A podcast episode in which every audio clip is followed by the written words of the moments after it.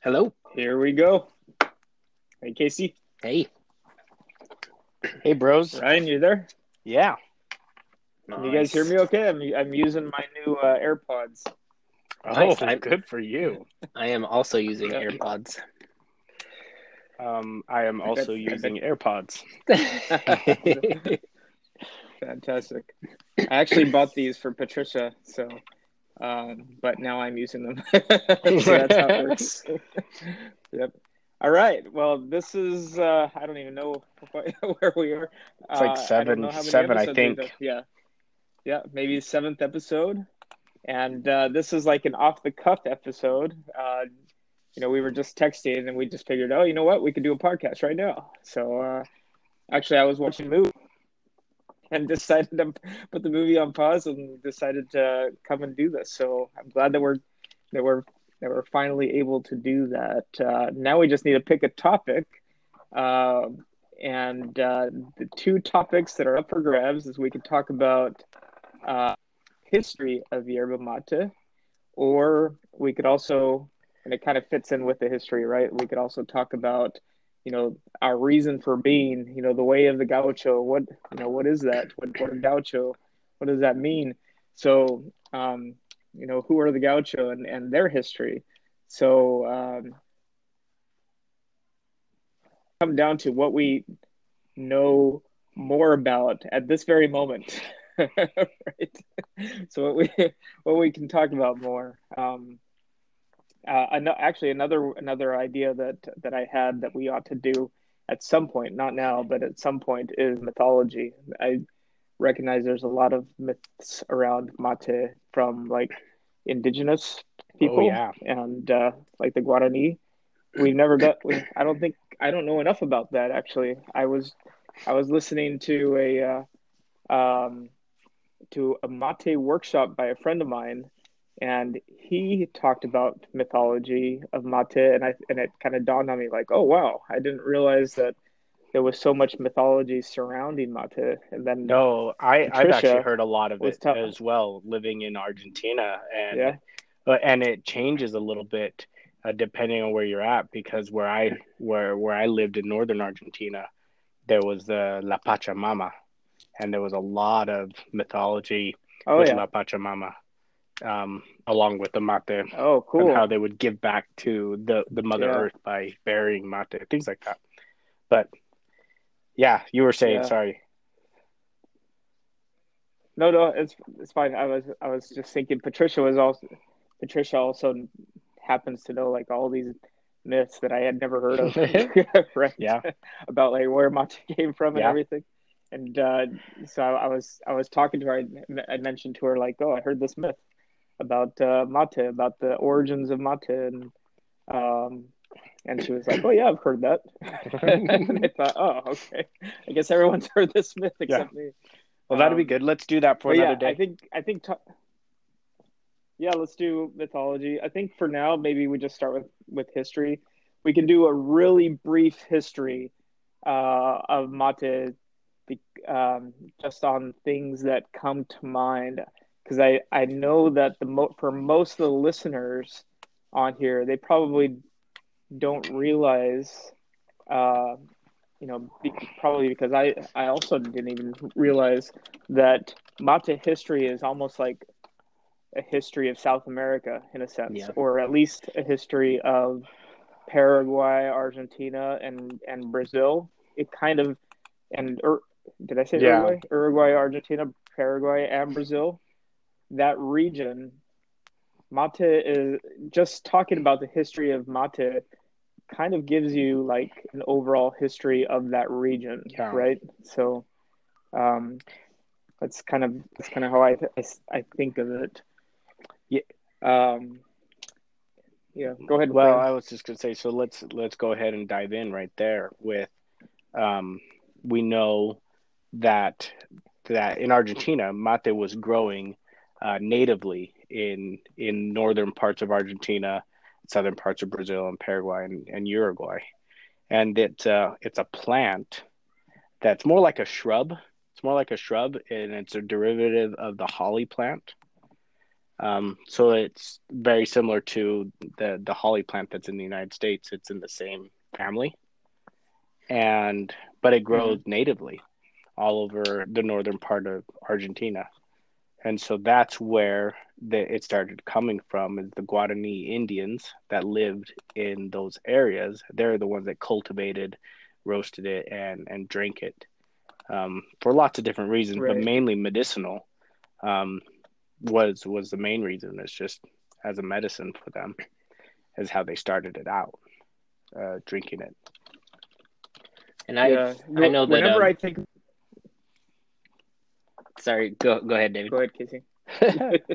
I'm just gonna I'll... say that whenever whenever I think about the history of mate, I always and I don't know if you guys even remember this movie because uh, we were little kids when we watched it uh, dad brought it and, and we watched it and I watched it se- several times and it was called The Mission. I don't know if you remember The Mission. Yes, I do. Uh, Ryan, in case I do. I do too. Okay. Yeah, with the yeah. So this is actually on my bucket list too.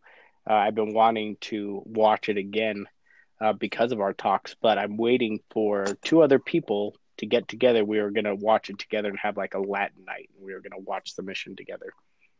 Oh yeah. Okay. Yeah. Yeah. If, but for for any listeners that want to under, really understand mate and where it came from, watch that movie. Uh, it's it's a beautiful movie. It was I don't know when did it come out? Like in the '80s. It was pretty good for its time. Uh, and I think it's the only movie of its kind. 1986. Thank you, best Googler. Um, exactly. so 1986 I was what eight years old. yeah. Um, but anyway, anyway, so the whole the whole thing about this movie is the Guarani people, right? So if you look at a map of Argentina, you know you you kind of associate the Amazon with Brazil, and at like the lower part of Brazil, uh, the lower region of Brazil, um, and around Paraguay, and the upper region, upper uh, I guess it would be upper eastern region of Argentina. Misiones. Uh, Misiones, yeah, the, the province of Misiones, the province of Corrientes. Uh, that region is where the Guarani people lived. They lived in the region of Paraguay, Brazil, and and Upper Argentina, right? So, but here, basically, the story is this: uh, you had these Guarani people, and they um, at the time slavery was going on and the portuguese were taking you know not only did they uh, not only did the portuguese uh, take slaves from africa but they also used uh, guarani people as slaves in their mines in brazil for gold mining etc and the story basically is of this uh, uh, slave trader who uh, then goes and finds out that his wife's cheating on him or something like that. He kills the lover. So the, it gets really weird. But yeah, we don't and, want to spoil anyway, everything. don't want to spoil right, everything. Let them watch the movie. But yeah, the crux. But, but anyway, this guy basically, after being a slave trader and and uh, trading Guarani for a long time, he essentially decides to repent and go back and become a Jesuit. And at the time, the Jesuits had established missions. And what they would do is they would bring in these Guarani people and put them on these missions. And basically, if if the Guarani were on missions, then the the slave traders would essentially just kind of leave them alone, right? So um, they would go and steal Guarani uh, people for slave for slaves. But if the Jesuits had them, then they were you know considered Christians and and saved, so to speak. So then they were. So the the Jesuits were basically making them Christians, and at the and what the Jesuits had done is uh, they had taken the you know they had taken um, this plant the the yerba mate and um, which was already used pre-colonial times uh, by the Guarani, and was a um, you know was a caffeinated herb, and it was around the time that you know coffee was getting popular as well, and they were selling it as Jesuit tea, and basically they were the first to cultivate the plant. It used to be just you know it wasn't cultivated before. Uh, it was just uh, uh, gathered from the forest, right, uh, by the pe- by the Guarani. Uh, the Jesuits established missions and basically like estancias where they actually cultivated the plant and began to export it and try and started to uh, you know use the Guarani people as as labor on these plantations. So they were the first to do that. Um, and it was a long process too to be able to to um, they oh, what is the word called? Where when they domesticated they, they had to domesticate this wild shrub and be able right. to that was grown under the canopy a lot uh, under the canopy of, uh, of the forest of the rainforest and be able to be in these large plantation to be able to start selling um, that much of the herb to to the people. And so yeah so i i i had a i had a companion when i lived in chile um, for a while who who was from paraguay and you know, he was telling me a lot about the history there, and, and he primarily drank tereré. He didn't like it hot at all. He would drink it cold, um, but he would tell me about kind of the history of where where the Guarani people would just at first it wasn't a drink or anything like that. They would just pull the leaves off and chew on them and just stick them in their mouths and basically get that slow slow bit of like a, a, a caffeine drip, if you will, and they just kind of as they're walking through the forest, just grab the leaves off, stick it in their mouth, and kind of chew it up and leave it there, like coca, um, like and, uh, yeah, like coca, yeah, like coca or yeah. tobacco, right? Yeah, very very similar. And then from there, it kind of evolved. You know, the the Jesuits were the ones that kind of you know took those saw what they did and kind of used it as a cure all and then started making you know it was kind of that that tea or that herb that they started using for all those purposes and what i didn't realize is that what how how ingrained the Guarani culture still is. So in talk in speaking with that companion, I didn't realize that Guarani was still the first language for a, a good majority of the people in Paraguay. Yeah. And that Spanish is a second language. And I you know, that was my ignorance before going there. I just assumed, you know, South America was always Spanish or yeah. Portuguese. And he was like, No, I speak I speak Guarani as my first language and Spanish is second to me. Yeah, they're all they're all bilingual that way, right? Yeah. Um, right. Yeah. And they're and I guess the region. Um, and I, I one one thing that I learned actually. Uh, do you guys know what Taragüí means? Taragüí is a famous mate brand, but do you guys know what it means? Um, oh, I don't. It it means river currents, and it means corrientes, and corriente. It basically is the oh. Guarani word for the city of Corrientes which uh, we, you know, or the province of Corrientes, right? So um, I hadn't realized that, and it's it's a Taragüí word for for Corrientes, which means currents, like the river. So the the uh, and speaking of the river, I guess one thing that we need to be clear is what we're talking about here is the Paraná region.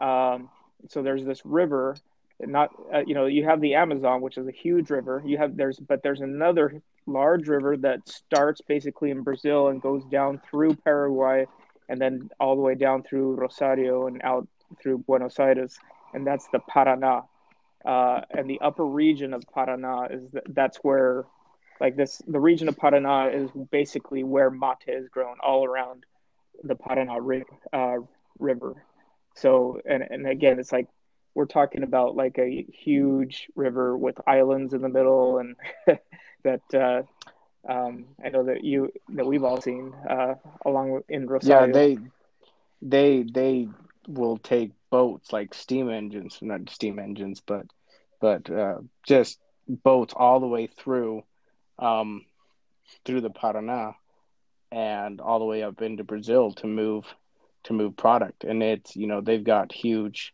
um, what are those the the containers on on the back where they're right. just moving product up and down uh, Rio Paraná, and yeah, yeah, Yeah, and that is that I is remember essentially how in- Mate gets moved around is down that river. Go, go down ahead. Casey. Paraná, yeah. Yeah, no, I I was on Rio Paraná, or you know, in the Rosario area. We we took a tour, and there was some rafts that were floating, um, just like these makeshift rafts that would come down the river, and there would be like a monkey inside, like in this in this cage that they like built on this raft, and the the boat uh, driver was explaining to us that there was an illegal um, an illegal basically animals trade from Brazil where they would commission animals and then send them down on these really small rafts and just kind of like let them go down the river on these natural currents and then people would pick them up Oh, kind yeah. of outside of your regular shipping lanes. I was like that's crazy that Yeah. that they go that far. There's just such an infrastructure in there. Okay, so this is off the wall reasons. funny story. oh, okay. so go ahead. in, Yes. in in northern Argentina, they they would also try and sell people monkeys. Um, where where I was yeah. in like Jujuy and Tartagal, way up north, um, and it was on the border of Bolivia, and they would they would sell these monkeys to tourists, and the monkeys were like so passive, and and cute, but what they were doing is that they were getting them drunk. They were feeding them alcohol they Oh, were drinking alcohol, getting them drunk, and as soon as the buzz wore off, they went nuts. And and Yeah. and that's how they'd get the tourists to buy the monkeys. And Oh, wow. yeah, it's uh so that that's what I saw that too up north, but that had nothing to do with Paraná River or Mate. I just just just an interesting story, just an interesting story about Yeah. monkeys Yeah. that they were So, trying to sell illegally. So in in uh, in short, um, the Mate culture began with the Guarani, the indigenous uh, tribes there. You know, they started it, and, and really Asuncion. Uh, um, Yeah. Asuncion was the first colony, Spanish colony in in Paraguay, and uh, there was actually, uh, um, I think at first, uh, at first there was actually a uh, um, the Jesuits were at, at first against Mate. They were trying to get the indigenous people and the the Spanish colonists that were in Asuncion. They were get trying to get them to stop drinking it. They thought that it was like of the devil, and and then they changed their minds and thought, oh, we can sell this, and so they started to uh, they figured out how to first domesticated, and they and they kept that kind of like a like uh, a privileged secret uh, within the Je- within uh, Jesuits. I guess they had like a special way of domestication of it, and eventually, here's kind of what happened in a nutshell. And I'm totally going to butcher this, so I'm sure there's I'm sure I'm leaving out lots of parts of history here. Um, but as I understand it, and you guys tell me if I'm wrong, but as I understand it, that you had basically what was the expulsion of the Jesuits. The you know because of some politics going on in Europe, um, Portugal, and then Spain basically expelled the Jesuits. They decided the Jesuits were like uh, against you know whatever the the whatever Catholicism was at that time, they decided the Jesuits were like they they turned rebellious or something like that. So basically, it caused this that it, it caused a vacuum where Brazil desi- decided to expel the Jesuits, and with that, you know, again going back to that movie, The Mission, the expulsion of the Jesuits caused the Jesuits to have to run and or fight. They had to basically run or fight, and so did their populations of uh, of Guarani. And it's a sad story. Uh, so what you know, a lot of a lot of the, the slave traders basically at the at that they decided to to get rid of the Jesuits. The slave traders saw that as a huge opportunity and came in to those missions and basically rounded up or killed uh, a lot of the Guarani and then took them as slaves. And uh, anybody who could escape, they escaped into the forest or they went toward Argentina and escaped into, uh, you know, a- across the border to Paraguay, and then uh, when the slave traders came into Paraguay, they would they would go further and they go into Argentina, and the further into Argentina, and at the time Misiones was like part of Paraguay, right? So uh, yeah. Paraguay Paraguay was a lot bigger uh, than it is now at the time. Um, so they would go into Argentina and uh, or or into Paraguay to the Misiones province. Uh, but eventually, the whole estancias, the missions, were completely abandoned, and uh, basically Mate, uh, the yerba mate, be, sort of declined at that point. The whole business kind of declined, and essentially Brazil was more interested in selling coffee they figured out a way to make coffee a big business, and so they they they basically used slaves and and started focus on coffee uh, production and base and made coffee worldwide drink. And mate kind of fell out of favor uh, at that point. So yeah. except except in Argentina. So that here's the the thing in Argentina, they had kind of caught the bug. They caught the mate bug and they in Argentina it started to become um, and they were actually uh, Brazil was exporting a lot of mate to Argentina at the time so that that's uh, that was another time period right? And and then I guess what happened after that was and again you guys can interrupt me whatever you want but there was a mm-hmm. there were there were a couple of big wars. You had like an uruguayan argentine war and then you had the big paraguayan war. And the paraguayan war was basically paraguay uh, because of differences over differences over uh, borders paraguay essentially found itself like fighting on three fronts. They were fighting against Uruguay, Brazil, and Argentina, and in the process, and and this is like, you know, 19th century now, uh, so well past the Jesuit time period of like the 17th century. They they went to war and uh, got annihilated and lost a lot of life. It was uh, a really sad story, but basically they lost like like a major part of their land to Brazil, Uruguay, and Argentina. Um, Misiones and Corrientes in that region went to Argentina, and that's basically how Argentina ended up with the uh, the abandoned missions of that region, whereas Brazil got uh, ended up with uh, the uh, the plantations that were in Mato, Mato Grosso do Sul, which is like the lower region of Brazil, uh, the uh, the lowest province of Brazil. So those that's that's kind of how Argentina ended up with that, and and I guess just to round it off, um, you know, um, we haven't talked about gauchos. We need to talk about that, and I'll and I'll get to that in a second. But just to round it off, what happened? Yeah, what happened was that uh, uh, after the war, and uh, to to start to wean itself off of of buying mate from Brazil, Argentina decided to start producing mate in and start exporting it and start growing it themselves in the Misiones province. And they encouraged at the time Argentina was taking a lot of of new immigrants from Europe and various regions of Europe, from uh, any everywhere from Italy, uh, Italy uh, to uh, Germany and Poland and uh, Ukraine. They they had they had immigrants coming in from all over, and they would take the immigrants and they would um, they would encourage them to go north uh, and go south. You know, they were they were they were trying to establish themselves as uh, they were trying to establish Patagonia as, as being Argentine and and kind of keeping it away from Chile because Chile was trying to get into the territory.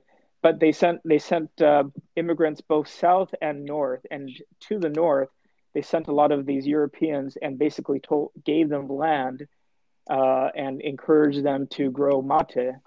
Um, uh, so you had these uh, you you have these uh, old brands like Taragüí and Amanda and Rosamonte, and the founders of those brands are all European immigrants, like uh, from the Ukraine or Germany or Switzerland, or you know, they're that's. I, I think uh, I was surprised one day to learn like the the founders of Rosamonte, which you know we've drunk all of our life, uh, all yeah. of our lives is he, he was from the Ukraine. I thought, oh, how did a guy from oh. the Ukraine end up end up in northern Argentina? And it was because of that. Uh, that's how it. Wow. That's how it happened. Yep.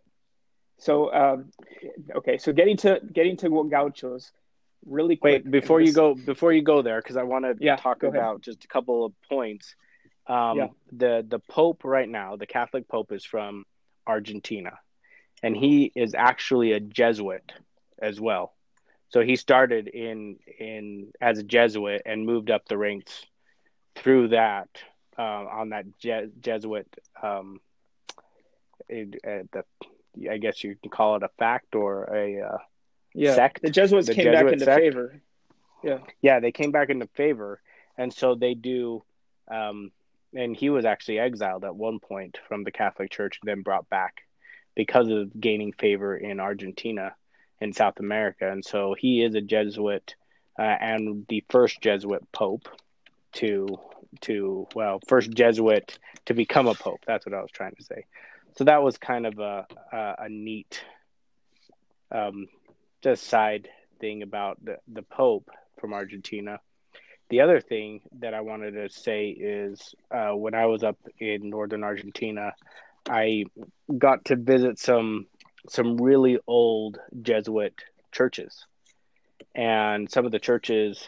Uh, the one in particular that that my wife and I went to was actually the nunnery was turned into kind of a um, bed and breakfast and and gaucho uh, they would and gaucho barn where they would have horses and we actually went there in the morning had uh, some mate cocido and then rode um, rode the the horses for a day and then came back to an asado, and it was just kind That's of a so whole cool. gaucho. It, it was and and and it was, was, in a nunnery. It was in one of these, um, the, and then like in, as part of our tour on the horses, we we went past the the Jesuit church and got to look at all that kind of stuff. So it was it was really fun, really neat. As as you described that, I was like, man, that sounds like the perfect vacation. yeah to drink mate, ride horses along the countryside, and come back to an asado. Yeah. That's yeah, that's, and it's was, even more beautiful in Argentina. I mean, it was even raining that day, and it was just like still warm and and nice, and we it was just awesome. It was a good time. So yeah, after, after this good podcast, segue into to... Gaucho. yeah, I was gonna say after this podcast, I gotta I gotta share you guys uh, an Instagram of a. Uh, uh, Patricia was watching some something on Argentine TV, and they showed this guy, um, and they caught my attention. He is basically a gaucho who decided to go all around Argentina on horseback, and so uh, and he's got an Instagram, and he basically is going uh, going through every province on horseback. It must, and it's it's taking him months. Like he's six months in, or um, anyway, what a what a crazy thing wow. to do. Yep. That's a, a, fun time. Argentina is a big country. Wow. it's a long country uh, with with lots yes. of different seasons. I was thinking that poor horse. Yeah, it's actually he he has three horses, uh, so that he can switch like uh, every day. So he's take he has uh, yeah. three horses that go with him. Uh, but anyway, uh, really quick. And those horses are probably on... a horse called a criollo. uh-huh. Yes. If if I'm not wrong, it would be a horse called a criollo, which is the native horse of Argentina. It would be to the United States what the quarter the quarter horse for for the cowboy, the criollo is the horse of choice for the gaucho in Argentina. And the court I'm going to go a little deep on this. So the this horse criollo actually is a mix of the Mustangs of Argentina and then a herd of Andalusians that came from the Spaniards. Andalusian horses are from Spain and when the Spaniards were in South America, they um, during wars and such, they had a whole herd that was that was out and about and mixed with the the Mustangs of Argentina, the native horses of Argentina. Um, and then they became this thing called a criollo. And criollo is what they they give a name to anything that is kind of homemade or home uh, from Argentina.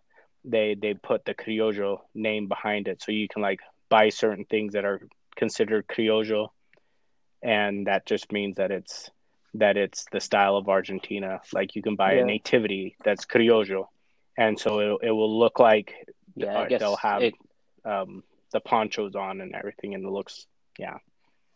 The the term could also I, I like to think of it as yeah, just like local. local. Like this is this is a Yeah. local horse. Yeah. but it's like cr- criollo is used that way, and it is a. But those are the horses that they use, and they are super sturdy, uh, really stocky. The first time I started reading about criollos, there was a guy, and this was back in the fifties.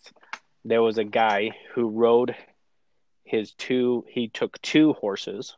Two of them were criollos, and he wanted to make sure that everybody knew that the criollo horse was the best horse in the world or the hardiest horse and they they worked with them all the time they didn't really put bits in their mouth because the criollo horse would just eat as they worked they would just eat along the road they didn't stop to eat and he rode he, these two horses from buenos aires to new york in i don't know how long but that's how far he went he went from buenos aires to new york on his two horses in the 50s and What? made it there and that's in yeah i'm That's dead amazing. serious Yeah. Yeah Yeah. I'll have to look the up word his name while we the- while, I think the word we, uh, is talk perfect. Yeah, the word criollo is, I think, perfect to get into like a quick gaucho history. And so criollo basically means Creole, right? Like Creole.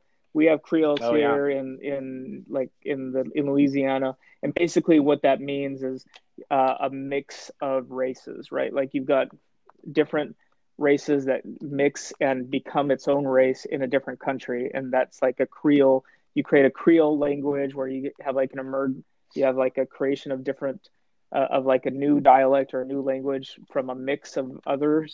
Uh, so those, you know, so there's Creole peoples across different across the world in different places, but in Argentina, what when you think of when they say criollo, that basically is mean is like authentically Argentine and local. Um, but it it also stems directly from gaucho, and uh, and I'll, I'll I'll quickly explain why. So the everybody who has ever heard you know ever learned the history of Argentina, any little kid, they're always taught this. Um, you know, the the Spanish first came thinking that there was silver in Argentina. They first arrived and colonized Argentina, uh, thinking that Mhm. there would be silver there. That's why it's called Argentina. That Argentina means silver, and uh, and Rio de la Plata, Argentum. right? And the the, the they have a there's a big river there called Rio de la Plata, which basically means river of silver.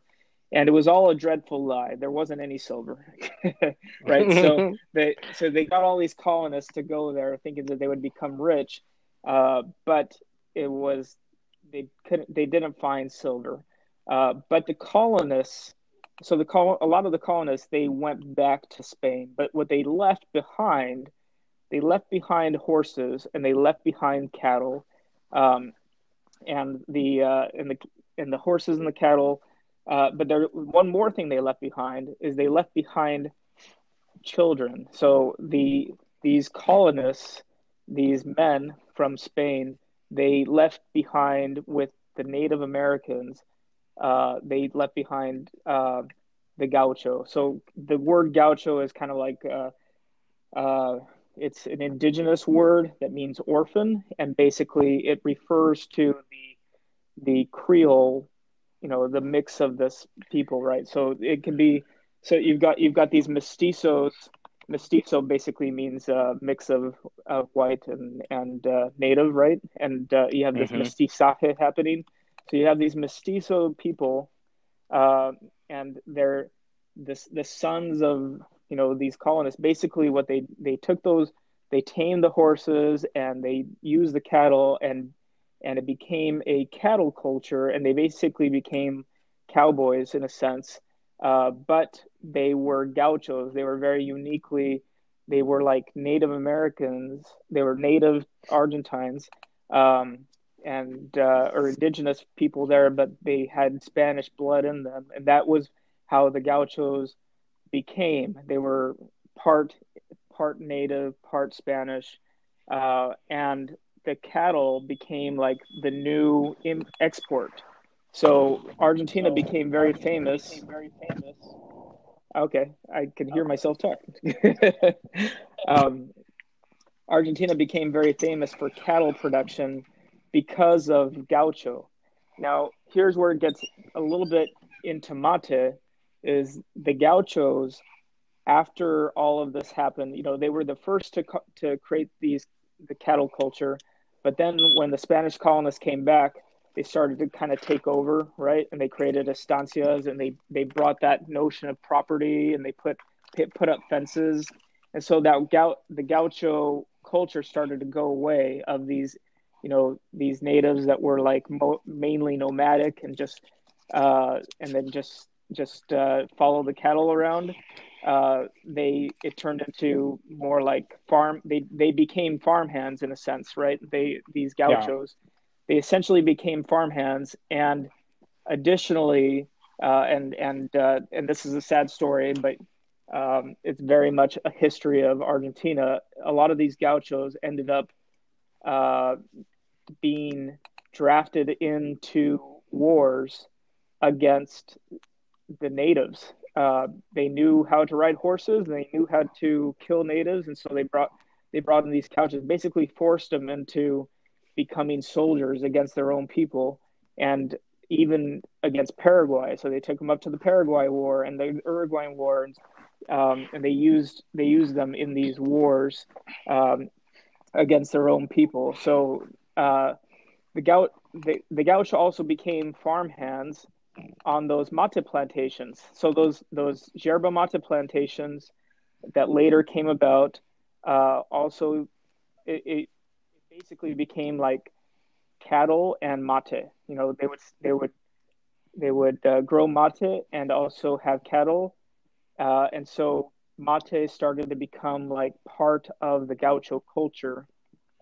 And uh, and some of these, you know, there's there's histories of of uh, people like Charles Darwin who went down uh, when he explored Argentina. He rode with the gauchos and and drank mate with them, and there's a lot of stories like that. And basically, these gauchos have kind of like a, a legendary history of of subsisting only on on beef and mate and no vegetables or yeah, they just drank mate and and ate beef all the time and traveled on horses. And we can you know we're gonna have to do a whole podcast on gaucho culture but that's uh that's and that's for a different topic. But that's essentially the history and why yerba mate became so um so um, entrenched in gaucho culture uh, and there's and we'll, we'll talk about this on a different podcast but there's a famous book called martin fierro and it's about this gaucho who is basically drafted into the war and has to fight against his own people. So uh, that's what Martin Fierro is about. Um, uh, and, and, Martin Fierro is like one of the greatest pieces of literature, uh, considered one of the greatest pieces of literature from Argentina. It basically woke up the con- country uh, to the plight of the gaucho, and now gauchos uh, today are kind of like revered in the same way that we think of, you know, Native Americans now, right? Like uh, um, here in the states, we kind of give this reverence to Native Americans, um, and in Argentina, there's like a reverence that's given to gauchos because they essentially founded the country uh, and then were uh, treated very unfairly afterwards. So that's that's uh, again, like I said, you know, history of mate becomes a history of Argentina and uh, history of South America in a sense. You had gauchos in Brazil as well, so um, yeah, and they so they in thing. Brazil they call them they call them the gauchos. Gauchos, yeah. Gaucho, and it's very similar culture. They just have they they drink their mate a little bit different. They call it chimarrão, and their the mate is um, not smoked and not aged it's it's a lighter green. and but they still drink mate. They still have the big asado.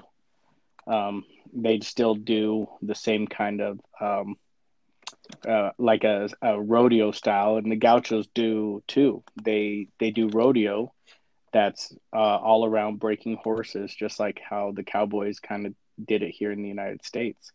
And so they they they have these rodeos down in Argentina on the Pampas, and they do a lot of games. They have tons of uh, games, usually surrounding with surrounded with betting, but I don't know what other yeah. games are that don't have betting. But they they have all these different games where where they they break the horses and they also um, they also ride them and have to have some sort of agility that they're that they they do. And I think my favorite one is kind of like a they they have a little a little spear that they ride towards these little rings in the in the air and then they have to put the spear through the rings. And if you're thinking like like uh jousting type spears no it's like they're like the size of pencils. They're small. And the rings look like just rings that you would wear on your fingers. And and they they have to try and put that um that that little spear through the rings. And it's you know it's yeah. kind of neat to see these different gaucho games that they play. And then um, they start if you're looking at the food the the mate is just to keep you going throughout the day because they start they start the day with an asado. They started in the morning because that meat has to cook and they do it on these huge um, these huge fires and spits and and that meat is cooking all day long, rotating along that, and then they're eating it late in the day um, or throughout the day, and as they drink mate throughout the day as well. Yeah, one one uh, other thing that gauchos are really famous for, and, and it turns into a game, are the they are tradition. You know how uh, cowboys have their lassos and use a lasso to to capture uh, to get to you know to to capture a, a uh, yeah a cow, a cow I don't know a cow or something yeah so the the you know the gauchos have those too. They have lassos but they also have a contraption called a boleadora uh, or the bola or bolas. And basically it's like this it's it's a rope with like heavy balls like two or three heavy balls at the end of it. And it's used to throw at um, you you would you would use it to throw at like a cat like a cow's feet and basically get it entangled in their feet and cause them to fall down and it, it was originally it was originally used um, in the pampas uh, in, in, in the south against the uh, oh my goodness the I'm trying the to think ostriches. of the ostriches yeah the, the ostriches. ostriches. Yeah, they're not called ostriches though. They're called um, Are yeah, emus. Um, no, um, I forget. Well, yeah, no, let's call them ostriches. It's a bird. it's a, the nyandu, the nyandu, the nyandu, and the uh, and the guanacos. Uh, they would use them to to uh, capture to basically hunt those. Uh, you know, because they're on two feet, and uh, the guanacos are are a little bit tall. They look like, you know, if they they're more like, like guanacos are like llamas. Yeah, they're like llamas, but they're skinnier. Uh, and you could use those, yeah. and it was they would use those boleadores to to capture those. Uh, so they're pretty famous. You know, gauchos are pretty famous for using those as well. Uh, and I guess one thing, I maybe we can end on this note, but uh, the gauchos basically drove off or killed, you know, the Gaucho and this and the Argentine army. We shouldn't, we really shouldn't think of it as being the Gauchos, but the in a in a sad part of history for Argentina, basically, the army was paid uh, to kill off natives, Native Americans, and annihilated a lot of the uh, natives. Um, and the Gauchos uh, ended up helping or fought against it and were driven out themselves in the end, right? So, and so for that reason, uh, gauchos uh, tend to think be thought of as being part of history now. They're not like you know there's there's gaucho culture, but the original gauchos are are pretty much part of, of history. But um, at the, a lot of those gauchos, they ended up being driven off into parts of Chile uh, and kind of became um, became part of the indigenous. Uh, they they collectively in, in, in introduced themselves right like to to the Mapuche from Chile, and uh, essentially Mapuche, the Mapuches are are are the indigenous tribes in Chile, right? Uh, they're um, and the Mapuche was was having its own battles against Chile, the Chilean government. but uh, there's parts in yeah. Patagonia where basically uh, Gaucho culture and Mapuche culture kind of like collided and became one. And so now uh, there's a book and there's different uh, there there's a book and there's even like documentaries about the last Gauchos and uh, and they are in uh, the Patagonian region uh, and in Chile, uh, especially Chile, which ha- which got me really interested in, in Chile for that reason. So that that's kind of like the last Gauchos live there, um, and are thought of as being like the, the you know the, the, Creoles, the actual indigenous Gauchos. If you go, you know, if you go to Argentina, for sure, but that true indigenous Gaucho, uh, that seems to be largely gone. So that, as far as I understand, I know in the north there's also, uh, again, like part of the the indigenous um, the Guarani. Um, they they're also gauchos. So there's there's a, a history to be be had there. But yeah, all the original nomadic gauchos, the one that would cross like the um, that would go off with their cattle and go go from once go across the mountains, across the pampas. Uh, unfortunately, those those people are largely gone. Yeah. There, well, and there's a lot of, um, like Buenos Aires doesn't have a whole lot of gaucho culture, but in the in the northern part of Argentina, the gaucho culture is huge, and mainly what you see it in is in their song and dance. And because of the the area is still very you know it's getting more populated but where in in Buenos Aires they you'll see everybody on the street um, dancing tango and uh, tango and, doing and listening to to rock music and things like that you you go up to northern parts of Argentina and the people are playing uh, folklore music or folklore music. Oh yeah, is, that's had a renaissance. Which is an old traditional style. Yeah. Oh, huge renaissance. Right. And and the dance, like every they, the, it's called a peña, which where they get a whole bunch of bands together, and they get all the dancers together, and they dance, and they they have to they wear traditional gaucho uh, style clothing. They bring the horses. They do the asados, um, and they just sing and and dance in these peñas and it's huge it's huge in in yeah. northern argentina and you most of the most of the biggest bands for folklore that come out of uh, argentina are coming from salta. And that's where the biggest peñas are at. Like uh like and it's and it's yeah so it lives on um in in song and dance. But yeah you don't see a whole lot. Yeah. now but every time there's a parade, for every for every military win or whatever parade that they have, they you know you'll see 30, 40, 50 horses coming down with everybody yeah. wearing their their best gaucho um, clothing, and they come down the streets, and and they come in, uh, and a lot of them, depending on the different ones that I saw, they'd they'd be like regiment, like they'd have their flag, everybody would be in the exact same clothing and and the, and so they keep a lot of that tradition alive um, through right. through song and dance and through their traditions um, but it's not as it's not as prevalent that you're going to see you know people you know herding cows and things like that yeah there there's a lot of that in in Chile as well, and and it's interesting because in Chile they they sometimes use the word gaucho, but